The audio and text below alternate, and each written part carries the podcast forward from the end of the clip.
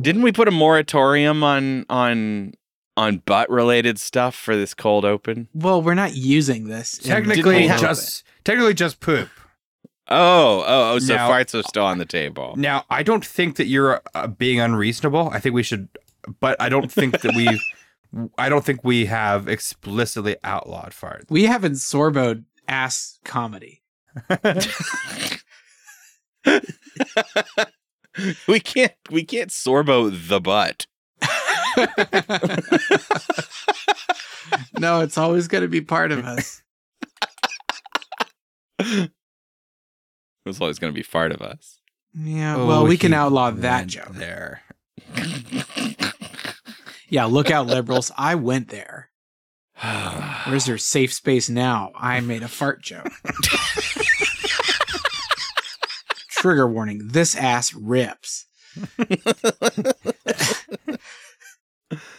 oh, all right. Um. no, no, no. Hold on. I'm not done. Okay, keep keep riffing by no, all I means. just no. I'm Trigger just warning, imagining. liberals. I'm tooting up a storm up in here. yeah, just the idea that that some conservatives suddenly get the idea as they as they often do that for some reason now liberals are canceling people over farting that like suddenly now farts woke culture is not farting and then suddenly they're like dying on the hill of like just sh- shitting their pants Ted Cruz brings a meme to the Senate floor. Adam Schiff doesn't want Americans to fart. I fart all the time. Get a load of this cancel culture Peer. We know liberals are farting all the time behind closed doors. The deep state's just a bunch of, bunch of people farting in the same room. we gotta drain the swamp. I've been draining my swamp.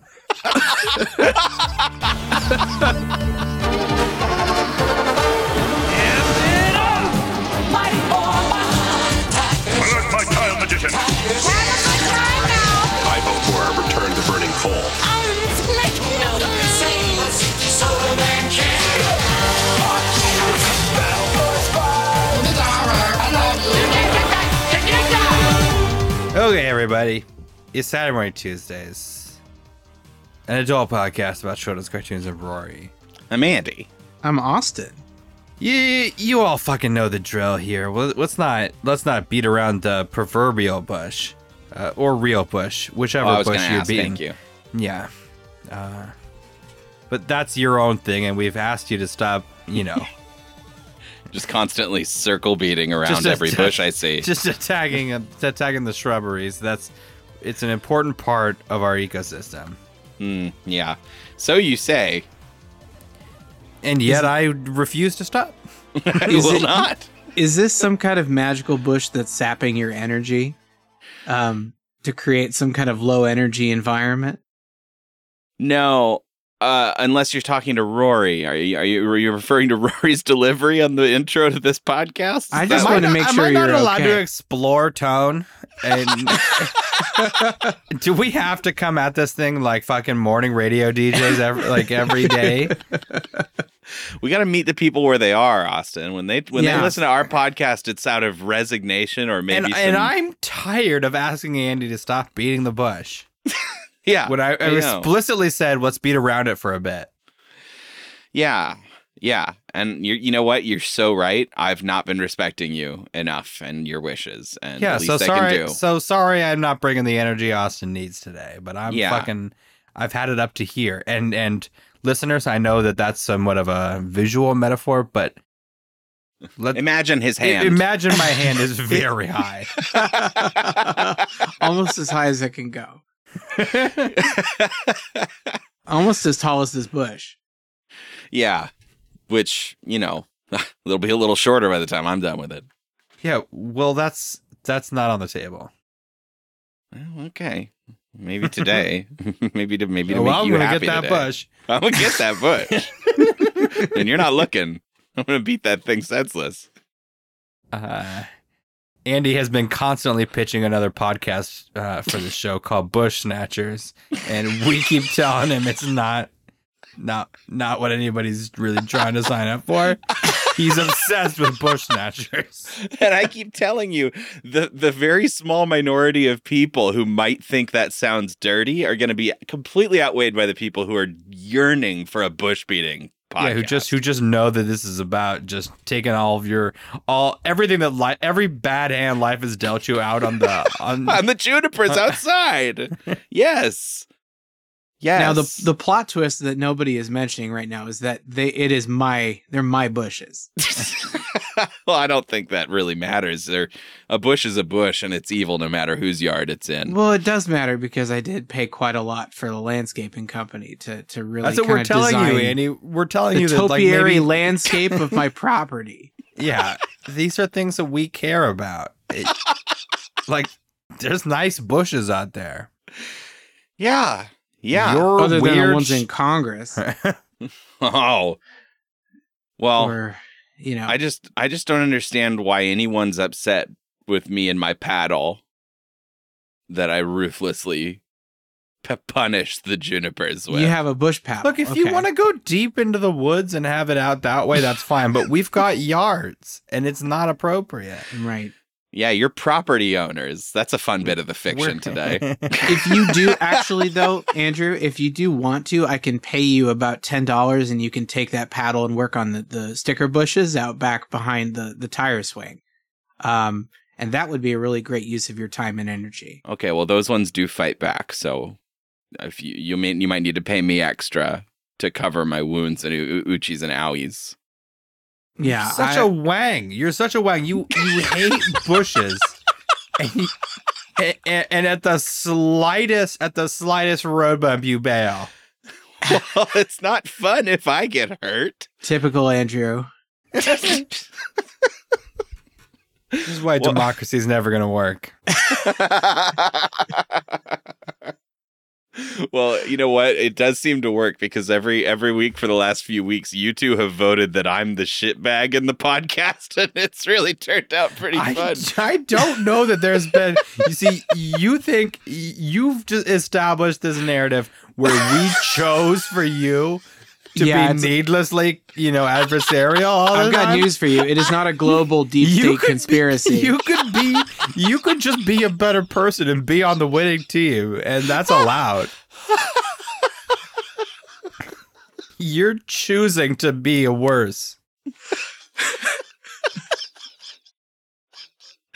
I'm gonna really have to think about this. yeah in the words of melania trump be best Be best. You're so be right. best and uh I don't have I don't have a segue, but Skyhunks is what we watched.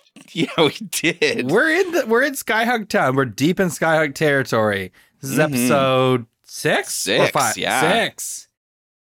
This is the sixth one that we're doing, and In some ways, it is that is a- episode sixteen. yeah, In some, episode in some ways, it is episode sixteen. man, and and you know what? There's still more hunks. There's hunk depths left to plumb. No, that's true. I feel like so something we have. There's been a missed opportunity. Maybe we can do a little bit of uh, backtracking. okay. Uh, I think there should be a hunk of the week during Sky Hunks. Mm, Oh, okay, I can fuck with that. Uh, w- w- should we talk about it in the outro? Yeah, after, let's do after let's we've let's do Mm. fifteen. Let's do fifteen hunks of the week right now, and then get in get just to catch everyone up. ooh, it's gonna be crowbar fifteen times. yeah, even before we started watching Starcom, it's still Crowbar. well, knowing what we know now, we can't. You can't not vote for Crowbar. yeah, He was a write-in candidate on every single one. hey, uh, that's that. That might be a good segue. So we're gonna we're gonna start out this week talking about Starcom, uh, which is just a just a crowbar delivery vehicle. Uh, so should we dive right in? Let's do it. Let's dive right in.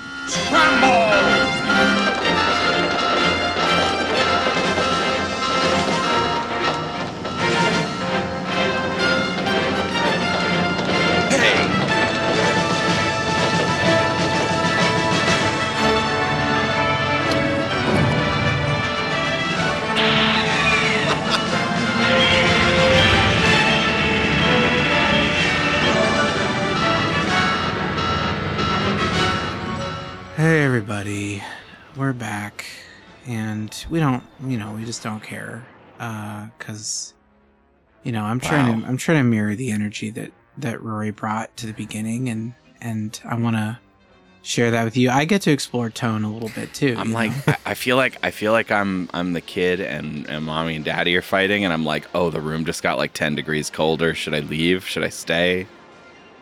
You know, I It- feel like we let you get away with quite a lot of acting on this show.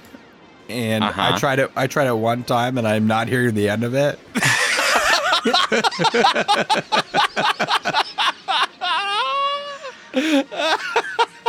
you should have been a theater major. That's. um. Okay, guys, we watched Starcom episode five. We jumped ahead a few to kind of get, you know, more a of view a something else. Yeah. Uh, and here's the synopsis. This is called Fire and Ice. Scientists aboard the survey ship Houston think they've discovered intelligent life on Europa. Meanwhile, General Torvek launches an attack Starcom. Whoop, For- that's an Mm. interesting not sentence. No, no, I'm going to read it all as written. General Torvek launches an attack Starcom from his station, another of Jupiter's moons, Io. I think you get it. You You, get it. You can fill in those words that are missing. Uh, we do meet General Torvek this week, who I think it's wi- punctuation that's missing. maybe, but there's launches an I- attack. Okay, so meanwhile, General Torvek launches an attack, period. Starcom, comma, from his station, comma, an, no, I no. It, there was it was close enough that I, I, I thought I could start with that premise, but by the end it was clear that there's there's missing content. I do love the confidence in which you move forward. It looked like it. It, it got me almost there. It got me Yeah. ninety percent of the way there. yeah yeah uh okay so we did we did uh want to jump ahead to see I, I think i think part of this was like we wanted to jump anyway to get somewhere in the middle but another part was that we wanted to pick an episode that had supposedly what was the like main Yeah, it was- villain of the show So there was that, and actually, what I liked about this one was the possibility of, um, or what I liked about this one in premise Mhm. uh, that that wasn't delivered, unfortunately, as it Mhm. wasn't in the in the in the pilot. Um, the the sort of the scientific angle was pretty interesting in the pilot, Yeah. although al- albeit unexplored. So we gave it another shot at some at some sort of like you know hunt for intelligent life. yeah Um, and it wound up being almost not a part of the episode. it's well- like window dressing on this one Yes, actually, and and it's really unfortunate because this episode was, I would say, a far cry from the first two we watched. yeah This was a mess, and uh, a real a real bummer because it was hard to follow. It was set up a lot of different things and then didn't really deliver on off any of it. Yeah. yeah nothing And the animation was way worse.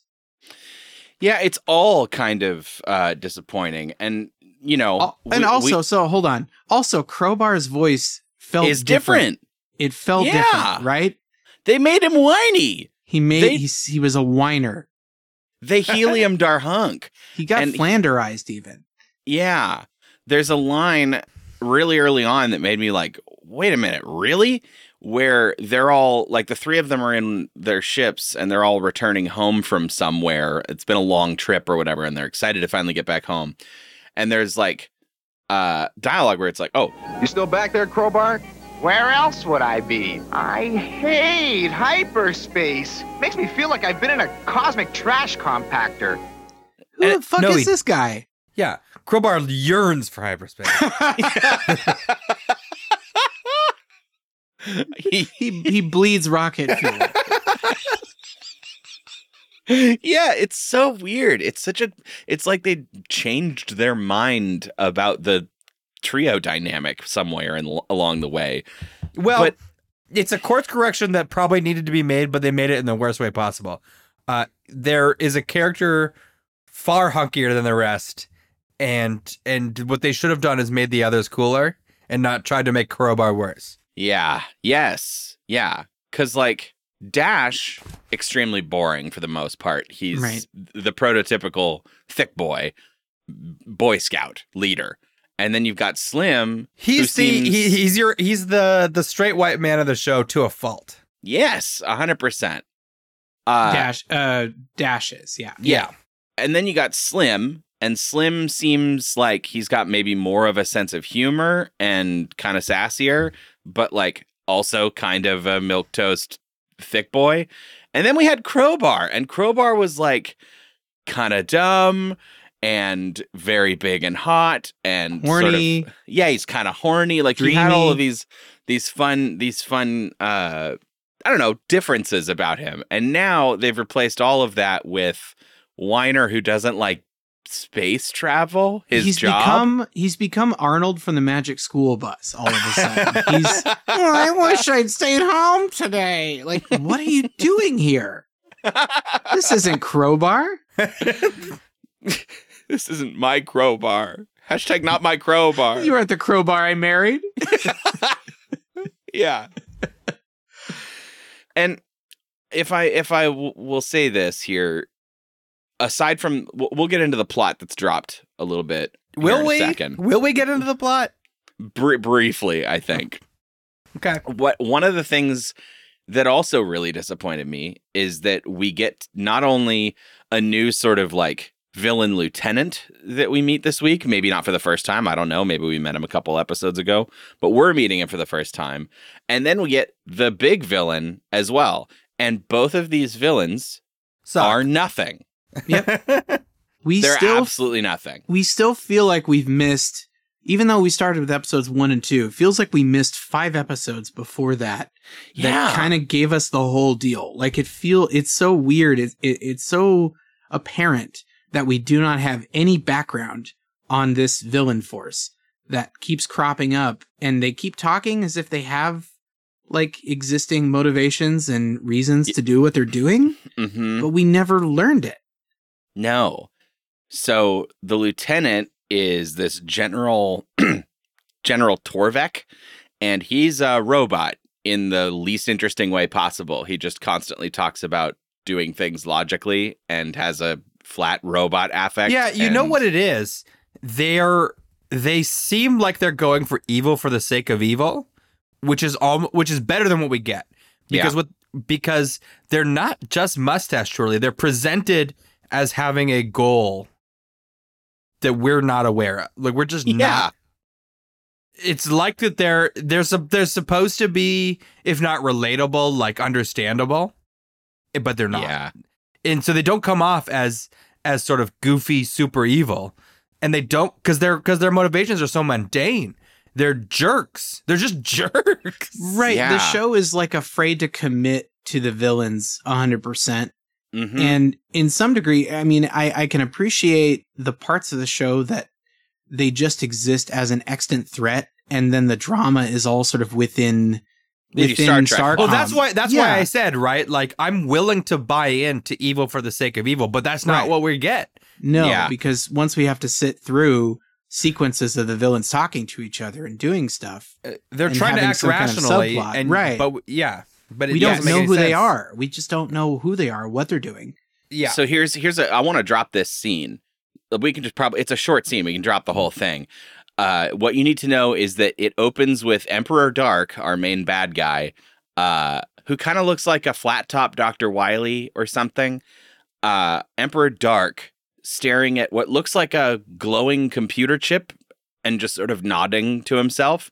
What's And here's dr the wily scene. from i'm not familiar with that with that uh, Oh, with that uh, Mega. Man. hmm. he kind of reminds me of like a like a Mega Man villain in a weird way. Uh but okay. He goes like, Excellent.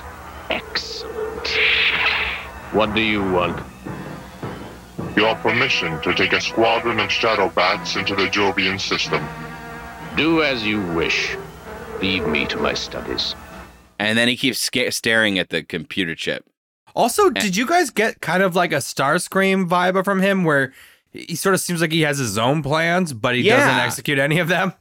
Yeah, it's so weird. And and Emperor Dark leave me to my studies. That's not a scary line. And we don't know what his studies are. He's just looking No. at something. This was not a compelling scene. No, it also the end of the episode le- ends with Emperor Dark quoting Voltaire. yeah.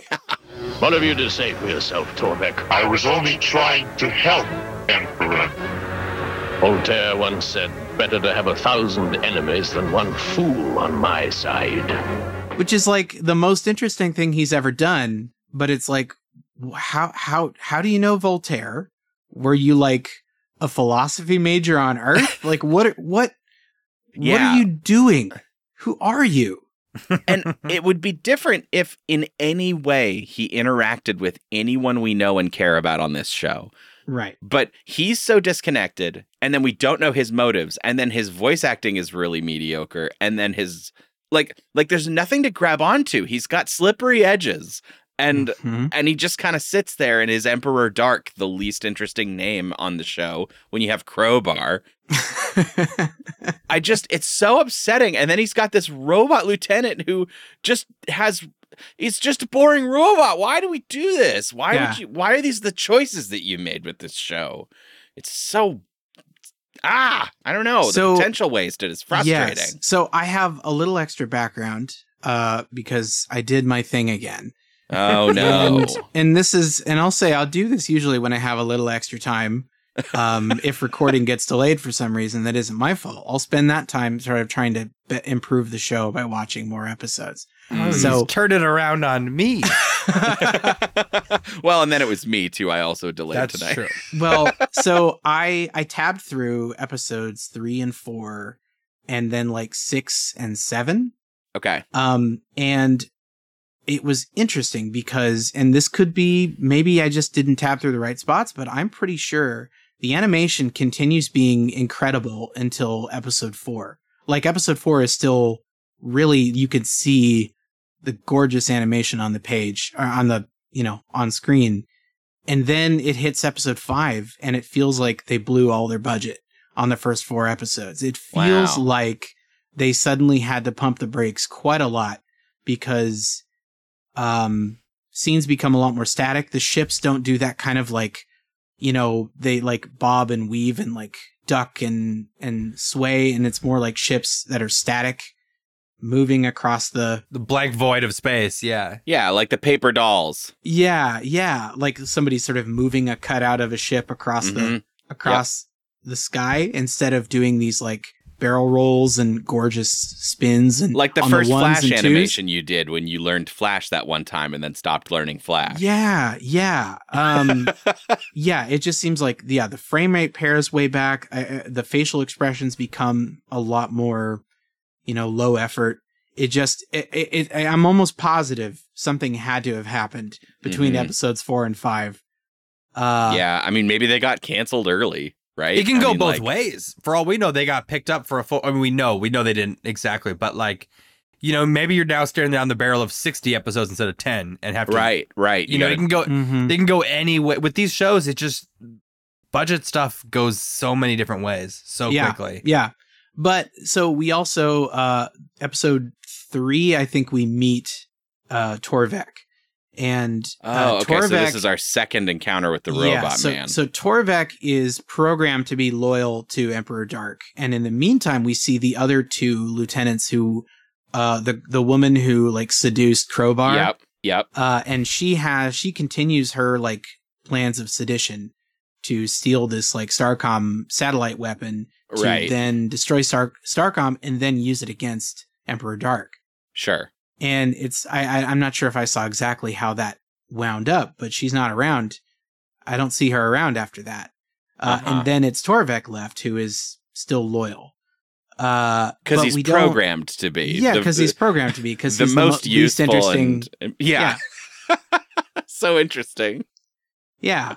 Uh, but I did see several episodes that just didn't have these guys in it at all. The the Shadow Force. There's like It- they a whole feel like a token gesture towards format that Yeah. they didn't want to do. There's like a whole episode of just Slim training his recruits on Mars, or not on Mars. That's a different episode. But like, there's like a huge variety of episodes from when I was tabbing through that that all seem to have like really different concepts and feels Mhm. and like Uh, and that seemed interesting. But I also did this because I have a feeling that we're we're calling it on. I think we are.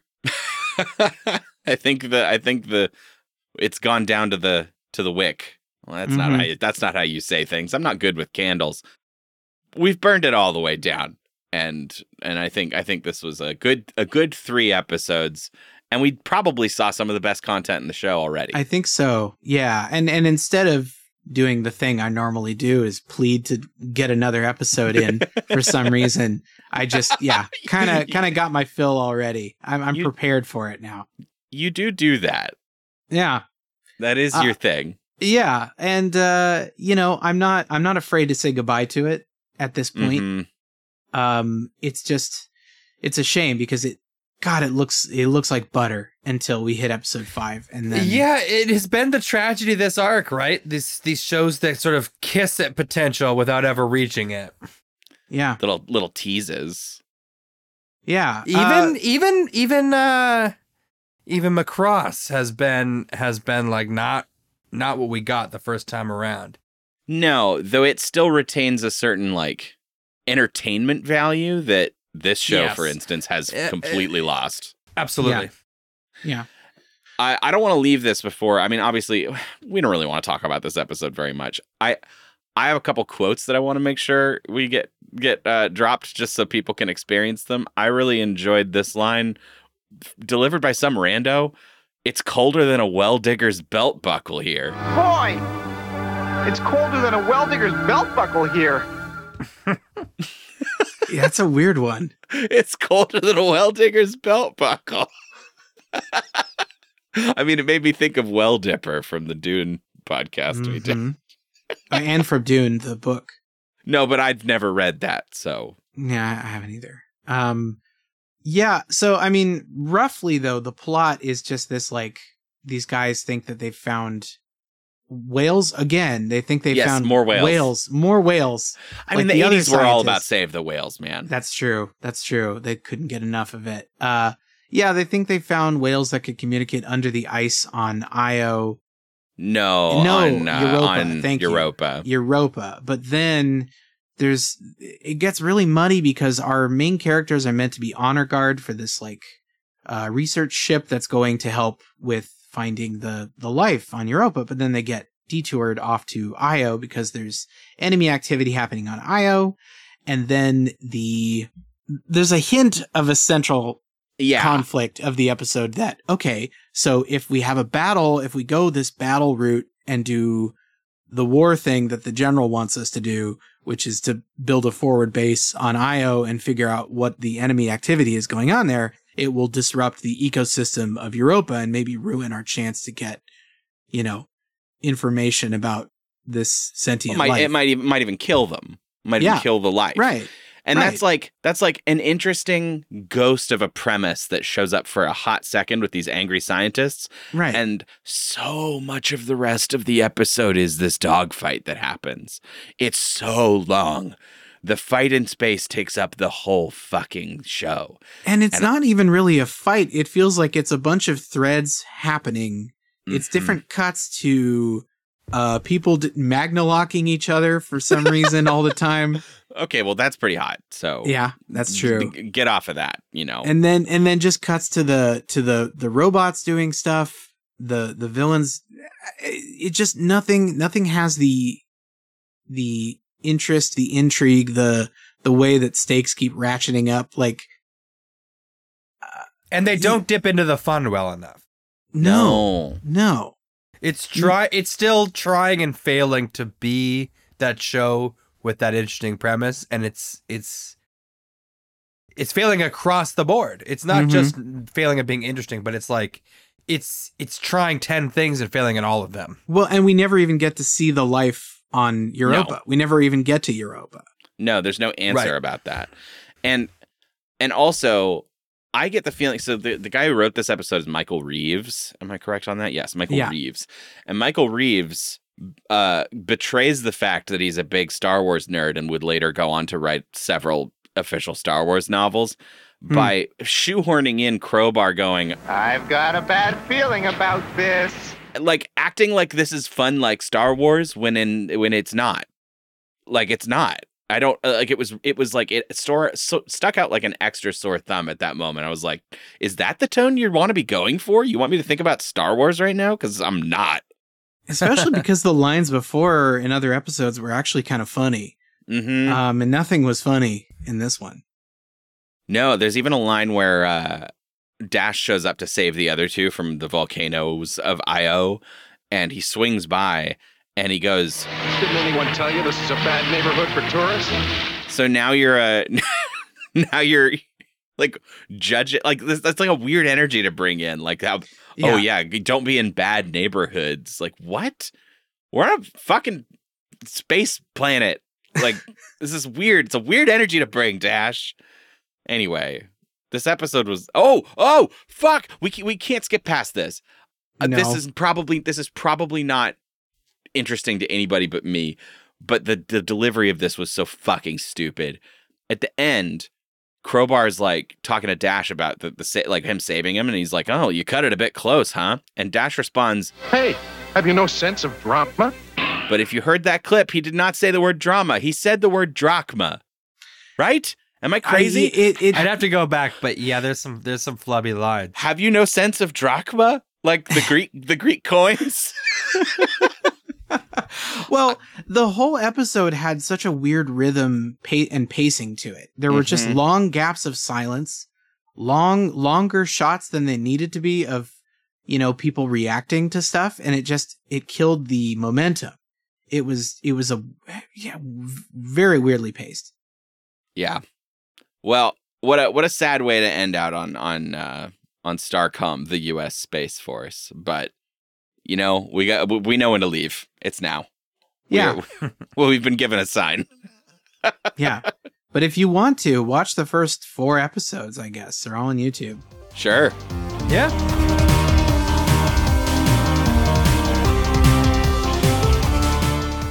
Hey, Rory, Mm. Do you want to tell us about our exciting new sponsor today? Every week, every time. Yeah, can you tell us about the new product, a, uh notebook paper drawing of Mandy Moore? Yeah. So I have a notebook paper drawing of Mandy Moore. Uh, well, to be specific, I have an issue with drawing notebook paper drawings of Mandy Moore. Mhm. Uh, you know, uh, we've all, we were all teenagers once. Sure. We all made decisions, Mm-hmm. and some of us aren't quitters. and I decided in my youth to frequently and gratuitously draw notebook papers, notebook paper drawings of Mandy Moore. Now, I should say gratuitously in quantity, not quality. They're tasteful. yeah, Uh-huh. of course. Yeah. But you decided your thing early. Mm, right. Uh, my thing is, I'm the guy who draws Mandy Moore every day. Right. Uh, like the guys who got viral for doing, I could take, take a picture of myself every day for 10 years. Well, my thinking was, you know, there's a lot of things you can do every day, and a lot of them aren't going to get you a lot of attention. Uh, th- you know, this one's a conversation piece. But as a result, I do happen to have a lot of pictures of Mandy Moore, and um, the the time has finally come, everybody. Uh, I not only desperately need money, but uh, well, that's really it. And I've really only cultivated one skill and one asset, and that's my many, many drawings of Mandy Moore. Right. And, And- have you attempted to send any of these to Miss Moore? Uh, I have not attempted to send her uh, them because they're for me. They were for me. Oh, but I, I- sure. I, the financial destitute of the situation has called for a change of plan. Uh, I have asked her uh, again, nothing gratuitous. certain poses because I'm look thumbs are hard Oh, yeah. right? And I'm just asking for her to like, I want to, and I, you know, I've never seen, I've never seen a, uh, uh, the under, uh, I've never seen the under of her neck, the top, under the chin, top of the neck.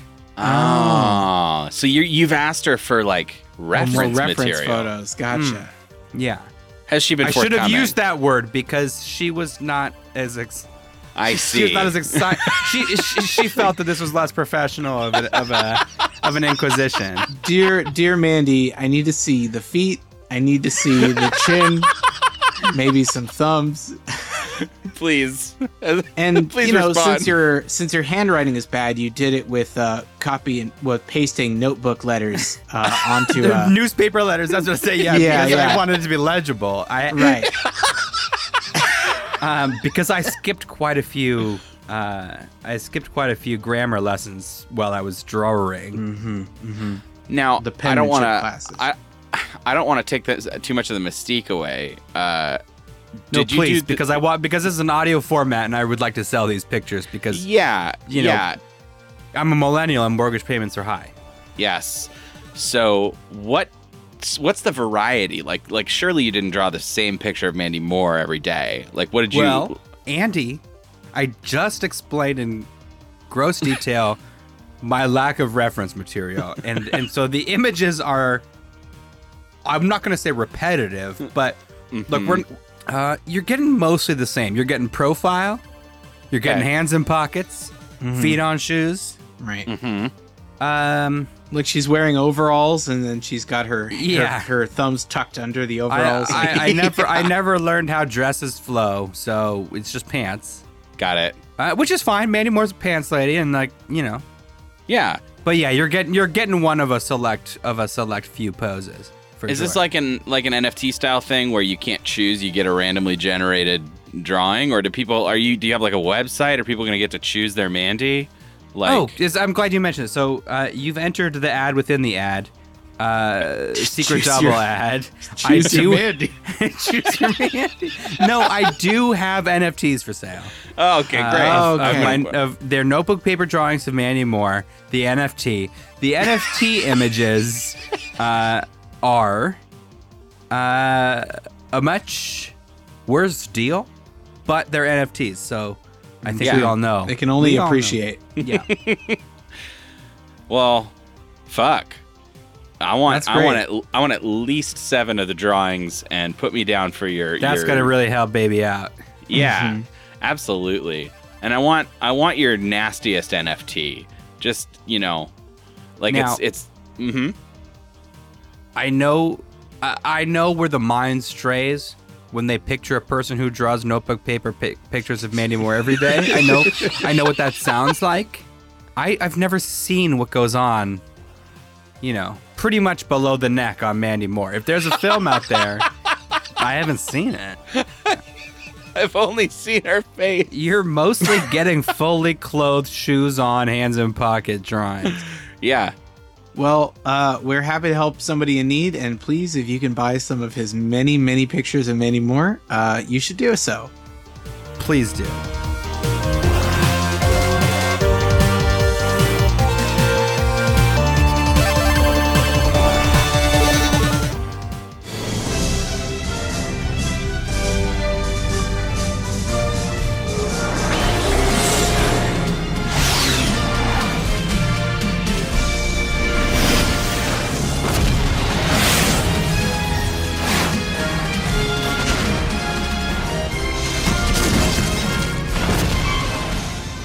Hello, everybody. Thanks for tuning in. It's KSMT, your morning radio about cartoons and all those fun moving pictures. How's that energy? Do you like that, Austin? I actually love it. Are you really into that? Yeah, Okay. can you keep it up? Uh, mm, no. Uh, no, but I would like to hear you do the entire uh, synopsis with that voice. I think Oh, that's Christ. I think that's I think that's manageable. Okay. Okay. All right. Well, Let, let, me, get a few sound effects too in the background. Let me uh, chug. later. A, let me chug a a, a Red Bull or something. Get some quick. horn honka honkas. And it's Robotech episode 22. It's called Battle Him. You know what I'm talking about, ladies. Here's the synopsis. No, it's battle her. No, the, she battles him. Oh, You see what I'm doing here? yeah. Khyron personally leads another attack on the SDF 1, while Breetai, Exedore, and Dolza. I don't know, that was somewhere between a, a honk honk and a, No, and a donkey sound. They discuss their next action against the humans. However, Rico, Konda, and Bron's, retelling of their experiences aboard the ship, encourages their fellow Zentraedi soldiers to defect. Okay, you can officially stop here. No, I'm loving normal. it. Fart sounds. Insert fart sounds. Uh, no, no, no. I'll switch to a different radio. The SDF 1 tries a Daedalus maneuver on Breetai's flagship, where the Zentraedi break through the destroyed force to enter the SDF 1 and wreak havoc. Yet, through all the fighting and confusion, Minmay still manages to sing. Here, let me take off. Let me take this off and get right into the mic. Still manages to sing for the bewildered citizens of Macross City, giving them a small ray of hope in their darkest hour. With some smooth jazz. I'm Ira Glass, and No, this no, no. is- That's not quite. This, this this is NPR for sure. But Ira Glass is not the like. breath of I know, I know, I Yet, know. I don't know anyone all the else's name. fighting- Yeah. Yet through all the fighting and confusion, Minmay still manages to sing for the bewildered citizens. Of, and I, it's not really. I'm not hitting I- Ira Glass either. It's w- w- within the context of reading this thing as it's written. It's hard to get into into Glass. Okay, do do any of us have an Ira Glass? Does it, does Kind anyone of. have an Ira Glass? I oh, don't. uh, okay, okay. Uh, yet through all the fighting and confusion, pretty good. Minmay Minmay still manages to sing for uh, uh, the the bewildered citizens of Macross City tonight here on This American Life. I'm Ira Glass, and uh, Act one, giving them Act- a small ray of hope. Act One, a small ray of hope. It's pretty good. That's pretty fucking good. I've never tried to do one. Uh, It's, it's okay. It's okay. It's- it- the cadence is more important than the voice, but you got Yeah. you got really close with that voice. Thank you. Thank you. uh, hey, this is Robotech. We watched another one. It's it's an actiony one, kind of, but it has it has some important Zentraedi uh, temperature shifting, I guess, that I think is kind of fascinating too. Uh, beep, beep, beep, beep, beep, beep, beep, beep, beep. This is a big alert, everybody. I want everybody to know Minmay has a second song. and the show wants you to know it. Yes, she does have a second song. They There's- were finally backed into a corner where there's an entire plot arc in this episode about Minmay having at least two songs. and they finally could not get away with one song any Yeah. longer. Yeah. Um and actually there's a there's a funny bit of dialogue. So the, we see a bunch of the Zentraedi sort of like still reeling from exposure to to culture and the the movie, the the kung fu movie and all the artifacts that the perverts brought back. And we see these other soldiers talking to them and one of them's like, Oh, this singing really makes me feel funny. Just wait until you hear the next song. You mean there's more than one? I'm like, nope, There was not before. but now there is. uh and this one what's this one called? It's uh uh to It's be a in love. Down tempo Yeah. uh, love song.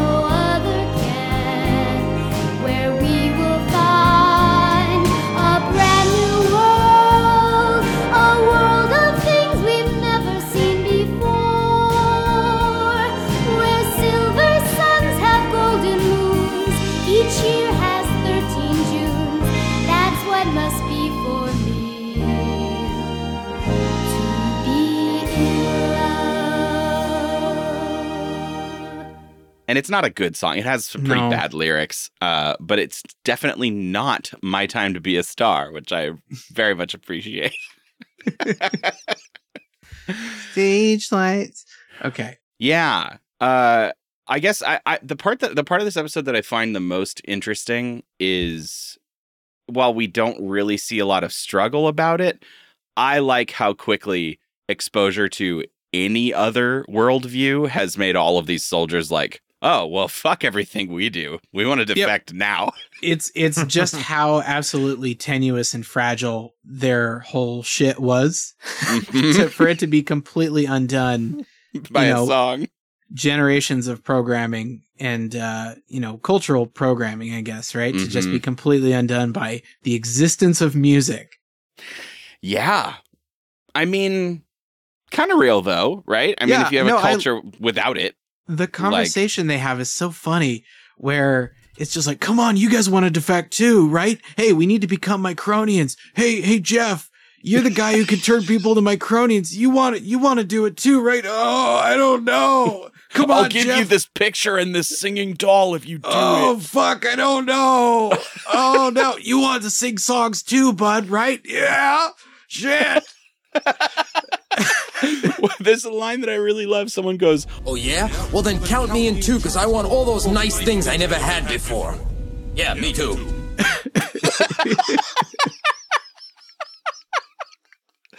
"Oh, they're all so funny and dumb, Yeah. cute and dumb. I love them." Bless them. Bless their you know. I I have mixed feelings on it. I I like that they are sort of smitten by Earth culture, Mm-hmm. but it's sort of painting them as this sort of dystopian equilibrium world without without art, rather than like being aliens who just don't do what we do. Mm-hmm. It's a little less fun that they're all like dying for music. I like the idea Yeah. that they're like that they weren't into music Yeah. because they're aliens and they I just guess- don't do what we do. I guess I understand that. I mean, it it would sort of fly in the face of what I think this show's like thesis statement wants to be, which is that culture is dope and war sucks. and and um, culture, yeah, and the the idea of creating culture without art. And I'm down with them learning yeah. to love it, but they just they're Right, a little so they're on board a little early. Yeah. Yeah. Yes, I do it's think it robs us of something with how quickly they're like, "Oh, well, fuck this." Oh, we could Right. have had this the whole time. That's way better. because it's it's hard to imagine that you have this whole culture that exists, this civilization that exists, and nobody ever like wanged on a you know on a pipe in a weird way. exactly. They never accidentally came up with it. If they love it this much, exactly. Right. Exactly. Yeah. it's true. Wait, wait, wait, wait. Blow on that glass bottle again. Hoo, hoo. Bobby, that's the jug I keep stuff in. hey, hey, Exedore, I found that new sound you're looking for. Get a load of this. oh, I'm coming. It's so good. yeah. So yeah, So- I, I get that. Yeah, it's a it's a legitimate complaint. Finally, Rory has a legitimate complaint. You dog. no, I was just I was dog. I felt You I felt weird about the way I the way I said that as if your other complaints aren't legitimate. Um Well, I'll say it. oh, uh yeah, so so we've got that plot going on. They're they're it's actually kind of fun. They uh they don't they don't want to tell anybody obviously because they're defecting.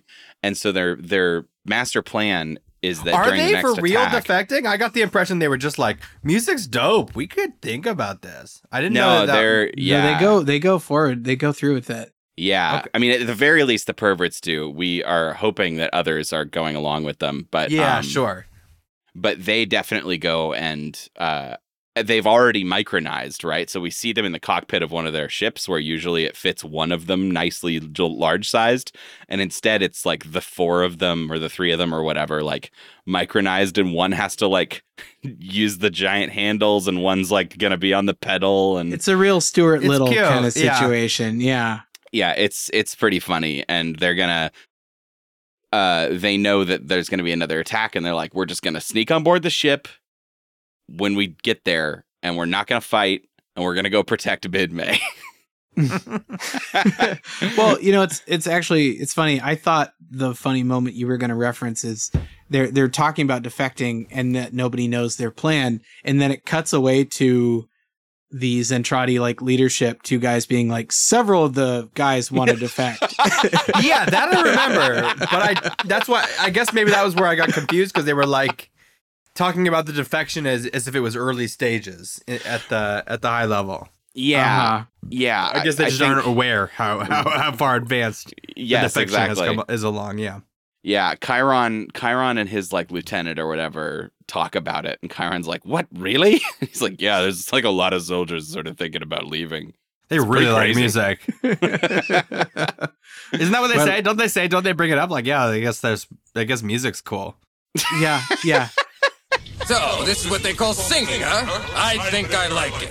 Yeah, so they've got that plot going on, and uh, and then and then Breetai and Exedore, uh, re- leading the fleet, they have a funny conversation because they're like, "Oh, well, we have a perfect idea on how we can like really fuck up the enemy ship." Every time we fought them for the last like ever, they've always done their secret maneuver, the Daedalus maneuver. It's not secret at this point. so they're gonna you do know, it again. Unknown maneuver now. So when they do it again, because they for sure are gonna, and they open up the door to their ship, we'll just send guys in there. And they'll be in there, and it's gonna be great. And It during the fight, yeah.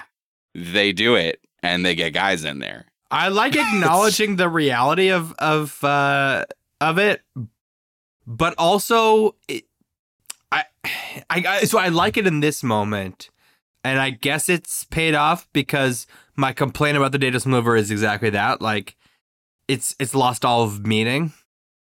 If anyone's forgotten what the Daedalus maneuver is, who's listening, they've essentially got like a hangar bay for an arm on this giant mech ship, and they punch with it inside a ship, and then they open the hangar, and a bunch of fighters come out inside the enemy ship.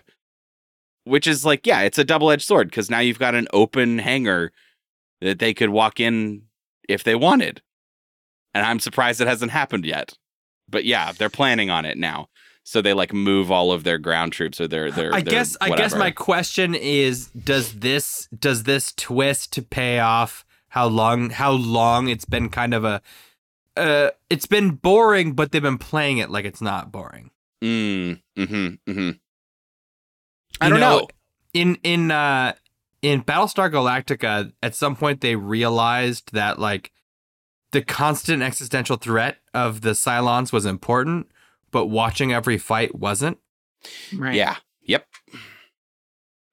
Yeah, it does feel a little bit like they're marking time by just making like every episode or every other episode have another fight where it's like a little bit diluting the the importance or the the stakes. That being Yeah. said, they've tried to offset it by killing Roy and then killing Ben. And Well, so it's like It's true. Yeah. It's also been weird because they've been really sporadic Zentraedi attacks. It's just been like one time Yeah, they don't make a lot of sense. yeah. Khyron just decides to go in with like six guys, and it's like, why would you do that? They're like, I don't care. I'm 'Cause I'm mad. because I'm mad because I am Khyron. I'm Uh, Khyron. And they haven't established it as this sort of like we're gonna wear them down, right? And, and Right, just keep exactly. coming. It it seems like every fight is supposed to feel, uh, if not important to the plot, important to the uh, high level strategy of the characters acting. Mm-hmm. And I, I, we're losing it. We're losing that thread. Yeah. a bit, especially when like I don't know, we're really trying to get the scope of how uh you know, how how how compressed, how how um I'm losing the words for it. Like this is a resources game at this point, right? It's like a war, it may be a war of attrition with the SDF 1. Well, especially And- since they were told to leave Earth, and so now they've got whatever supplies they've got, and they're Right. Yeah. And they're down pilots, you know, they've lost their star a couple That's how of it should feel. It, Yeah. certainly that, that that aspect of it is not played up at all. no, Yeah. And yeah, I I agree. They they they are dropping that ball it's a fun. little bit. It's fun cartoon nonsense Mhm. uh, for the viewer at the expense of the story right now, and they uh, they have pulled this twist to bring it back a little bit, but I don't know that they've fully uh, redeemed how hard they've leaned into nonsense for a while.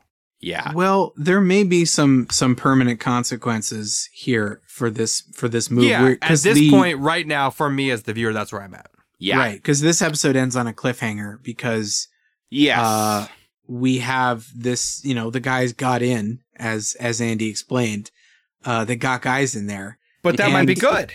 Well, the well, it may be, but uh, for a fair amount of the Zentraedi that invade the ship, they're really doing some damage. yeah. Like, like it, it looks apocalyptic in the the sort of downtown Macross Yeah. uh, city here. It is, it's bad. It, it looks bad. Like buildings are gone. It- it- which it's- I would like to feel the weight of, but we do that every time the ship turns into a man. yes. we do. Yeah, we do it to ourselves. Yeah, So Yeah. I again, I'm not. I'm just not sure of the stakes at the moment within the Mhm. context of the show. yeah, right, right. So, okay. So outside of the battle, um, which we have basically covered, they get guys in there, and there's some, you know, there's a little bit extra that we'll talk about at the end. There is some Minmay stuff going on, and Kyle, it seems as though I don't know. It's been it's laying on real thick this episode. Is there any doubt in your minds at this point that Lynn Kyle is just fucking in love with his cousin? Oh, he's no, there's trying. no doubt. he- well, well, there is a little bit of doubt because he I- right. appears he appears to be some kind of sex ghost who can invade your mind and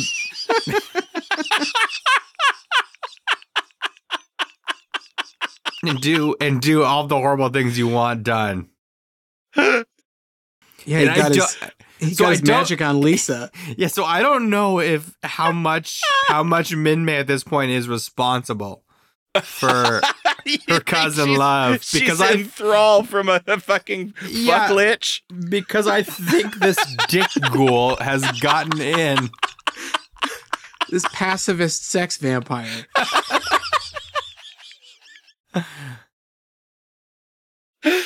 Yeah. cast his spell. I, yeah, because he does appear to have magical sort of sex energy. well, it's really weird because uh oh let me just my note I have written down here is Lynn Kyle has creepy thoughts. Lisa has Lynn Kyle thoughts. Yeah. Uh because I, I just uh, after what we went through a really great episode with Lisa and Rick Yes. falling it feels for like each other we've, and we've really like rewound it. Have they rewound it, or is he a, f- a sex witch? I think we've got plenty of evidence to suggest he's a forni- a fornication warlock. that what he's selling is not on the market. Yeah, it's it's a weird it's a weird situation. a creature from the black lapoon. I couldn't try. Couldn't. I couldn't land it. I'm. I'm. I don't. This. You've used all the fun words already. um. Okay. The interesting thing, I guess, with this that was very unintentionally funny to me is that Minmay keeps trying to give this concert where she's debuted her new song, finally a second song. And the attack happens in the middle of this concert, and the whole audience, rightfully so, freaks out and is trying to leave and be anywhere but here with a group of people. And Lynn Kyle is like, No, wait, we have to calm them down. Minmay, sing. Minmay, you've got to keep singing so they won't panic. Give me that. Hey, everybody, we're going to continue the concert, so please take your seats. There's no need to panic, so on with the show. Please calm down and return to your seats. Minmay's going to continue to sing for you. Now listen to me, Minmay. You've got to keep singing and sing in your strongest voice. Sing, but I. Now be courageous and sing. Sing for them. And all the people turn and they're like, Oh, I guess the concert's still going. And the band starts playing again. The other evidence I have for him being some sort of orgasm sorcerer is that it is ter- he, he he he he he tends to Minmay in this in this tender way, and then we cut to her or we cut to his perspective, I guess, and do, and there's this sort of awful ghost that has replaced her face. Yeah, oh, where her got, eyes like- disappear? Yeah, Her her, eye- eyes yeah. disappear. he sucked her soul out. So I do believe Lynn Kyle is uh eating is a horny souls. hypnotist. Is some sort of horny Dracula who's coming for your coming for your personality. Some sort of pelvis magister. um, now well, okay, no, no, no. Okay. No, this is this is the funniest part. If it makes sense, okay, sure, we're trying to calm down the audience, and they come back, and maybe they're a little less worried about the you know the war happening in their house. Well, because she keeps the the, the songs going. When the actual fucking Zentraedi like mechs show up and bust down this concert venue, and they're standing there, and the flames are going everywhere, No, and Lynn yeah. Kyle and Minmay stand on stage, and he keeps like he's just like, "No, Minmay, keep singing, keep singing, Minmay." Keep as many people in close proximity as possible because it fuels me. please do not get in the Titanic lifeboats. Keep playing your your violin, whatever you do. It's good for morale. Oh my god! Yeah, as, as some kind of horny mummy who feeds on your death energy. I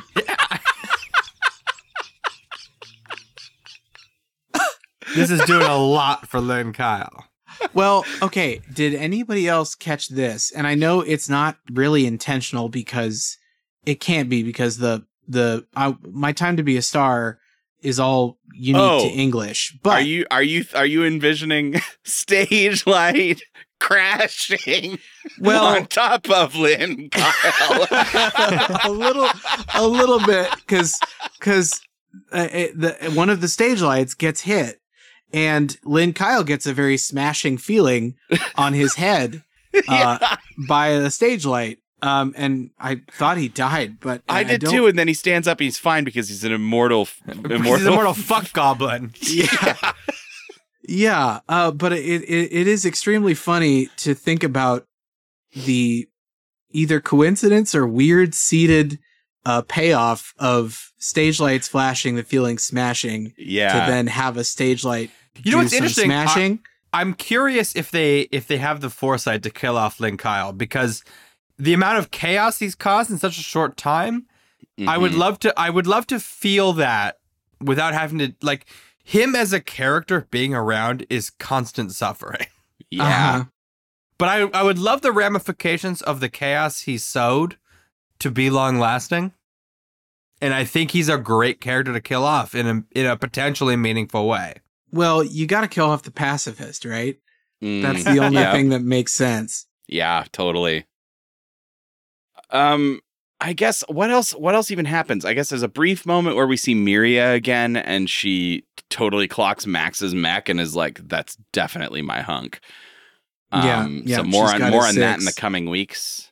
Um, but like, what's going on with Rick? Like, Rick kind of Yeah. doesn't do much this week. No. So Rick has a little bit of a existential crisis this episode, um, but a very small one. He's just not sure what he's doing. He's apparently again not thinking about Lisa at all because they seem to have completely rewound any of that stuff. Uh, and he he's like thinking about war. He's thinking about death and losing his purpose after losing all of his friends. And he just thinks like, why am I doing this? Oh, Minmay. I'm doing this for Minmay and, and kind of by proxy, the innocent people Mhm. aboard the ship, but mostly Minmay, uh, by name. And Yep. so we kind of just see him in different scenes. He's out flying and then is thinking about Minmay. He finds out there's guys inside, inside the ship. There's guys in there. And he goes after them to save Minmay and, and is going after the concert hall to protect Minmay. And he's still on his way as the credits roll. Yeah. Basically. Yeah, it's interesting. We do really kind of focus more on everyone else. Um, even Claudia gets a moment to like mourn Roy and, and That's probably right. more screen time than Rick gets. Yeah, Which actually, I, I it like was fun. in theory. I I like that some, you know, again, I, I'm kind of pulling back to the Battlestar Galactica thing where like, Mhm. I like that sometimes we don't need to stay with Rick like it's a, you know, a one Yeah. a one man shown in anime. It's like sometimes he goes out into battle and it's not about him. And I, I so I, I I like that. But it, it did feel it did feel like in this episode a little a little lacking in in what's going on with Rick. Yeah. Yep. And you know, and and what at what cost? We we have to spend more time with Lynn Kyle, Right. the this the, occult. the, the the tantric wizard. yeah, the, the fuckromancer. Ooh, I Um, like that. Ooh, the Nethermancer. mm, Can we just clip drop his really weird possessive thoughts of Minmay, where he's just like, She's wonderful. I'm so proud of her. I just knew she could do it. You look beautiful, Minmay. Absolutely beautiful. Minmay's so much stronger than I ever thought possible. I'm so very proud of her. I told you he's a dark he's a dark wizard. I know. I know. It's just, it's such a, like, I guess we've never been inside his head before. no, He's never come off as like supernaturally sexual until now. And Well, now it has sort of really overridden all my thoughts about him. And I thought that this was going to be like my particular hot take, but everybody got there about Yeah. how fucking uh, how creepy he is and how scarily sexual he he has sort of invaded the thoughts. Like like poor Lisa can't can't just She can't do her she can't do her job. job. Because she, for some reason, is thinking about Lynn Kyle again. And at first it seemed like that was because he was he was reminiscent of her dead fiance. But now it appears it's because of uh, some sort of fell, you know, fell spell he's cast upon her.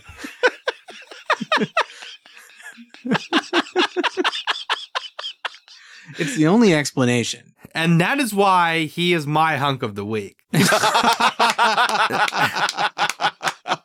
I, I, I- you know, this sort of, yeah, this. uh, I think it's been said. I think Austin. I think Austin claimed it originally as a sex vampire. He's an absolute sex vampire. yeah, He is. He is. He is taking without remorse. and and Yeah. he just it's he needs to die. He Save needs some for Rick. save some for Rick. Uh, I mean, that's this week. That's this I mean, especially episode. that's after all how got. dirty my boy Crowbar got done. He can't be the hunk of the week. He was he was sabotaged from Yeah. a uh, from a slam dunk to a To a damn slunk. oh there we go. He's a damn slunk. Lynn Kyle, the absolute semen demon. There it is. There it is. There it is. Let's go to outro.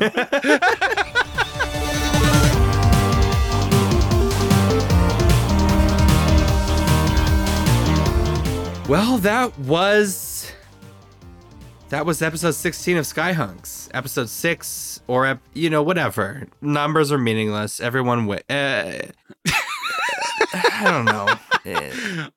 Oh, oh, oh, time oh, is oh, time oh. is nothing. Oh no. Guess what? Guess oh what? dear We no. can't, Oh dear we- no. we can't fucking end this episode yet because we have to ruin some celebrity's whole day.